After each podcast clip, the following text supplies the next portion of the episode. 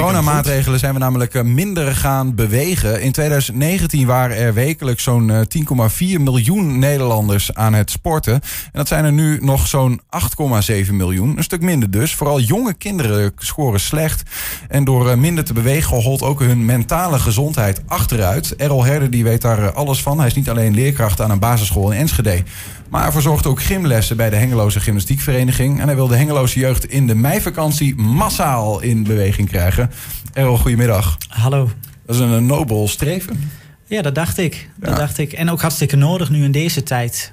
Maar zie je het ook? Want ik bedoel, we zeiden al even, je bent uh, locatieleider van het Zegelt hier in Enschede. Ja, klopt. Uh, je geeft ook nog eens les op in de Hengeloze uh, Gymnastiekvereniging. Klopt. En ik ben daar coördinator, dus ik organiseer daar de lessen. De laatste, tijd, laatste jaren heel veel opgezet daar aan nieuwe lessen. Mm -hmm. En veel evenementen en dergelijke. Ja. Zie je het gebeuren voor je ogen? Dat, dat kinderen, want ik kan me voorstellen dat als je minder sport, nou, dan word je wat corpulenter. Uh, maar uh, mogelijk heb je, uh, fysiek of psychisch krijgt het ook, heeft het ook impact. Het heeft absoluut impact, want alles wat je doet aan leren heeft ook te maken met je bewegen. Dus bewegen is essentieel voor je leren. Dat is ook waarom op scholen veel wordt ingezet op meer bewegen. Mm -hmm. En aan de ene kant zie je heel erg een trend dat kinderen meer in de sporten, minder bewegen. Aan de andere kant zien we ook wel dat er juist heel veel voor bedacht wordt om dat wel te doen. Uh, en dat is een beetje een strijd onderling. Uh, ik denk niet dat ik zie dat heel veel kinderen veel corpulenter worden. Uh, maar ik zie wel dat ze minder rijk worden in de bewegingen die ze kunnen maken. En dat heeft ook heel erg te maken met het gamen en de manier waarop wij leven tegenwoordig. Uh, uh, en uh, daar zie je gelukkig ook een contrabeweging tegen. Bijvoorbeeld de trampolineparken vind ik een heel mooi voorbeeld. En trampolines in de tuin, waardoor kinderen al op jonge leeftijd hele prachtige bewegingen kunnen maken. dus er is ook wel een groep waarbij dat juist heel goed gaat. Ja. En dat is een beetje de strijd die heen en weer gaat. En daar wordt hard voor gestreden natuurlijk. Dus de coronabeperkingen van het afgelopen jaar zijn niet de enige reden, is niet de enige reden dat, dat deze beweging plaatsvindt, dat kinderen minder bewegen. Ik denk dat dat al heel lang ja. is inderdaad. Maar corona maakt nu wel dat het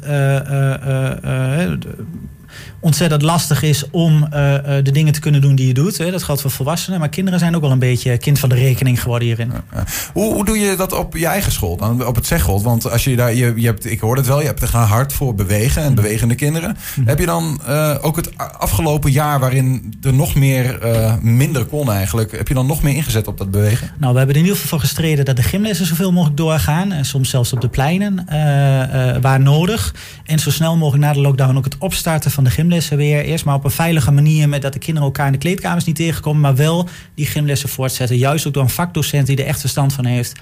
Uh, dus daar hebben we heel erg op ingezet. En dat is uh, denk ik volgens mij heel belangrijk. Ja. Was, dat, was dat afdoende voor de kinderen van jouw school? Of kun je dat moeilijk meten? Je kunt alleen meten wat er op school gebeurt. En uh, daarin zien we nou ja, dat het wel nodig was. En dat het, maar dat het, dat het goed komt.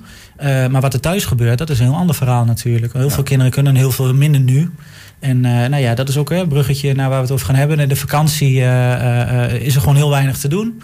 Heel veel hobby's liggen stil. Heel veel binnensporten mogen nog niet plaatsvinden. En mensen gaan ook nog niet op vakantie. Hebben of de middelen niet voor. Of mag gewoon niet naar het buitenland. En dan is, zijn er allerlei dingen die leuk zijn om te doen voor kinderen. Die, die kunnen nu niet. Mm -hmm. Dus daar maken we ons wel zorgen over. Ja, wat is je plan dan precies? Want in de meivakantie dan moet, er, dan moet het in Hengelo wel gaan gebeuren. Hè? Dan moet je echt weer even nieuwe spirit in krijgen. Dat is het idee. Ja, en daarvoor pakken we de vakantiespelen. Vakantiespelen is al een hele lange traditie waarbij bij een wijkcentrum uh, activiteiten gebeuren uh, voor kinderen. Mhm. Mm -hmm. Sociale activiteiten, want we hebben het over bewegen, maar we hebben het ook absoluut over het sociale deel. Waarbij kinderen nu uh, veel minder kunnen, veel minder mogen en veel minder hebben gedaan, ook in de lockdown. dus ook een stukje herstellen van weer relaties en de kinderen uit de buurt kennen en met elkaar bezig zijn en met elkaar bewegen. Mm -hmm. Uh, uh, en uh, en juist nu dat zo belangrijk is, hebben we gezegd van joh, laten we die vakantiespelen aangrijpen. Dat kinderen bij elkaar komen op een georganiseerde manier. Coronaproof, netjes zoals het hoort. maar wel dat ze bezig zijn en dat ze dingen doen. Want de kinderen mogen niet het slachtoffer worden van, van de coronamaatregelen zoals ze nu zijn. Ja. Dus alles wat kan, moet je eigenlijk wel doen. En vakantiespelen wordt soms wel, soms niet georganiseerd. Er zijn in Hengelo uh, op de drie plekken structureel vakantiespelen. En we hebben gezegd, eigenlijk moet je dat uh, uh, geografisch zo indelen... dat overal in Hengelo dicht bij jouw huis ergens vakantiespelen zijn. Nou, dat is niet in één keer haalbaar, maar dat is wel waar we voor strijden. We zijn met verschillende wijkcentra in gesprek... om te zorgen dat daar ook vakantiespelen worden opgestart. Dus het, eigenlijk is het zo dat er op een paar plekken... wordt, wordt er al regelmatig worden de vakantiespelen gehouden. Nog niet Ja. altijd. En je zegt eigenlijk van, ga het nou structureel doen... en ga het op meer plekken doen. Precies. Ja, wat je vaak ziet is dat bij wenkcentra een aantal jaren vakantiespelen zijn. En op een gegeven moment kan de organisatie of de vrijwilligers niet rondkrijgen... of de organisatie niet rondkrijgen. En dan stopt het weer. En, en dat is eigenlijk jammer. Je zou eigenlijk een systeem moeten bedenken... waarbij er structureel op bepaalde plekken... in onze oog zou de serverplek in Hengelo moeten zijn... Uh, structureel vakantiespelen zijn. En juist nu in de coronatijd denken we... nu moeten we een boost geven en zorgen dat dat gebeurt. Ja. Wat is de reactie van die wijkcentra? Want je hebt het nou ja, via hen gespeeld. Zij organiseren die, eh, normaal die vakantiespelen. Wat, wat zeggen zij dan van jouw plan? Ja, ze zijn heel positief. Er is één wijkcentrum die direct zei: Oh, wat gaaf dat je dit doet. En de, mhm. je krijgt alle ruimte van ons. Andere wijkcentra die zijn op dit moment overleg, hebben de uh, plannen gepresenteerd. En, uh, en weer andere wijkcentra die zeggen van nou, wij durven het nu niet aan met de corona. En juist twee van de drie waar het structureel gebeurde hebben gezegd van nou, wij durven het nu niet, wij slaan over. Ja, daar kan ik natuurlijk niks aan doen. Hè? Dat is een keuze die je moet maken, want je moet wel de risico's willen uh, uh, dragen en, en je moet het verantwoord kunnen organiseren. En dan is er nog een ander wijkcentrum dat heeft gezegd van van de twee wijkcentra doen we alles gecentreerd op één wijkcentrum. Ik zou zelf hebben gekozen om juist op twee wijkcentra te doen. Uh, maar goed, dat is de keuze die zij hebben gemaakt. Dus waar nog kansen liggen, daar proberen wij ze uh, in te vullen. Maar wat vind je dan van die, van die reden dat ze corona opvoeren als toch een risico wat dit evenement dan ja, uh, roet in het eten gooit? Want uiteindelijk is corona ook de oorzaak waarom je zegt we moeten juist volgens mij meer. we zitten meer binnen en dat is niet goed voor ons, maar ook niet voor de kinderen.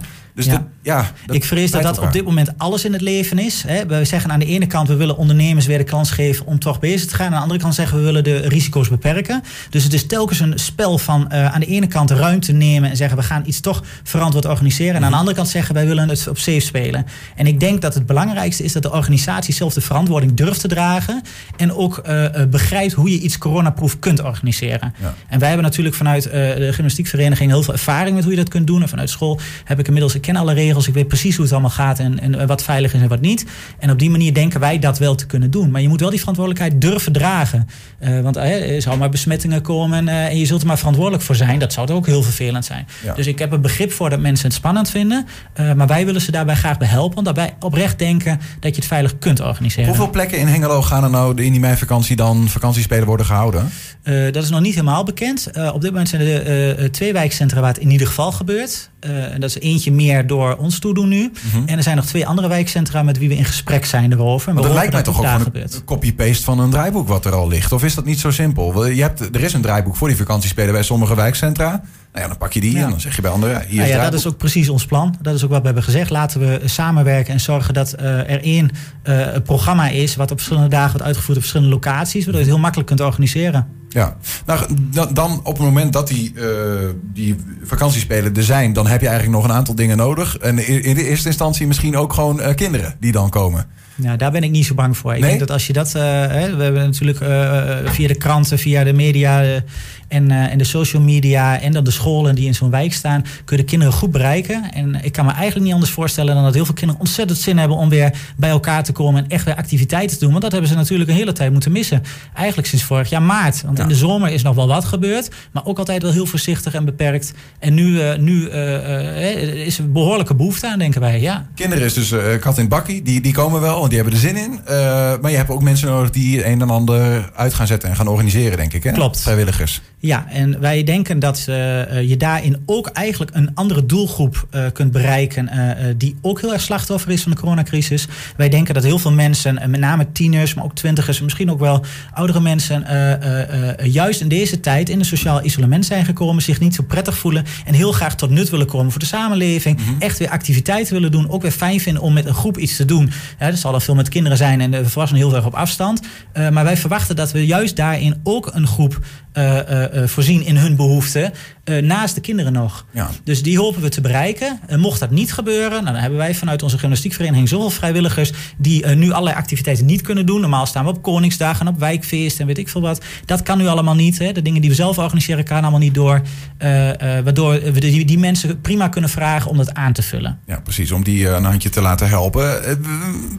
is er een adres of een telefoonnummer of wat dan ook waar, waar, waar, waar we, waar mensen naartoe kunnen als zeggen van ja, ik wil wel helpen. We hebben volgens mij hier iets achterop in beeld staan. Ik weet niet of dat jouw telefoonnummer is. dat is mijn telefoonnummer. Nou ja, dan ja. Uh, weten mensen meteen hoe ze jou kunnen bereiken. Maar daar kun je Klopt. dus uh, naartoe. 0617020877. En mm -hmm. daar kun je ook naartoe als je uh, sponsor wil worden. Want ook die heb je nodig. Blijkbaar. Inderdaad, ja, ja want uh, wijkcentra die hebben een budgetje, stellen een budgetje beschikbaar. Dat is natuurlijk heel mooi.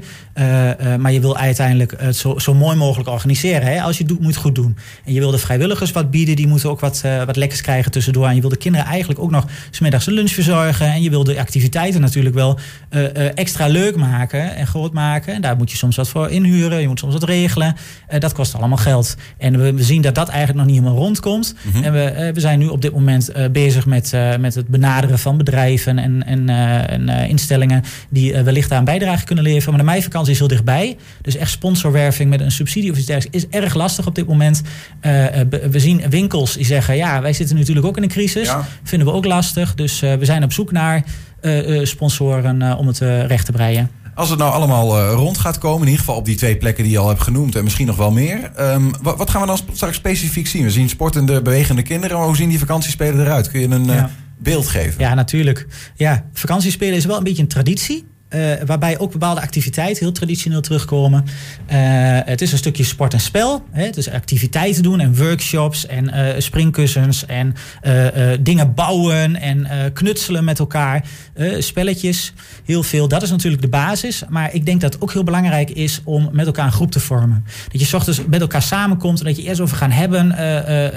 nou ja, hoe gaat het en wat, wat zullen we gaan doen en wat lijkt jullie leuk? En kleine projectjes. We hadden al bedacht, wat nou als we de kinderen gewoon een, een budgetje geven. Of misschien wel heel veel uh, uh, spullen. Bijvoorbeeld oh, heel veel pingpongballen. En je zegt, joh, wij gaan iets goeds doen met die pingpongballen. Maar we weten nog niet wat. Of we zeggen, wij gaan aan het einde van de week gaan wij in het bejaardentehuis dat hier dichtbij staat, daar gaan wij een, een voorstelling bouwen. Dus we gaan ze een leuk optreden geven, zodat zij vanuit hun ramen kunnen kijken. Hoe zullen we dat eens gaan doen? Dus dan krijg je veel meer dat, dat, dat het een samen gevoel wordt van wij gaan iets moois doen met elkaar.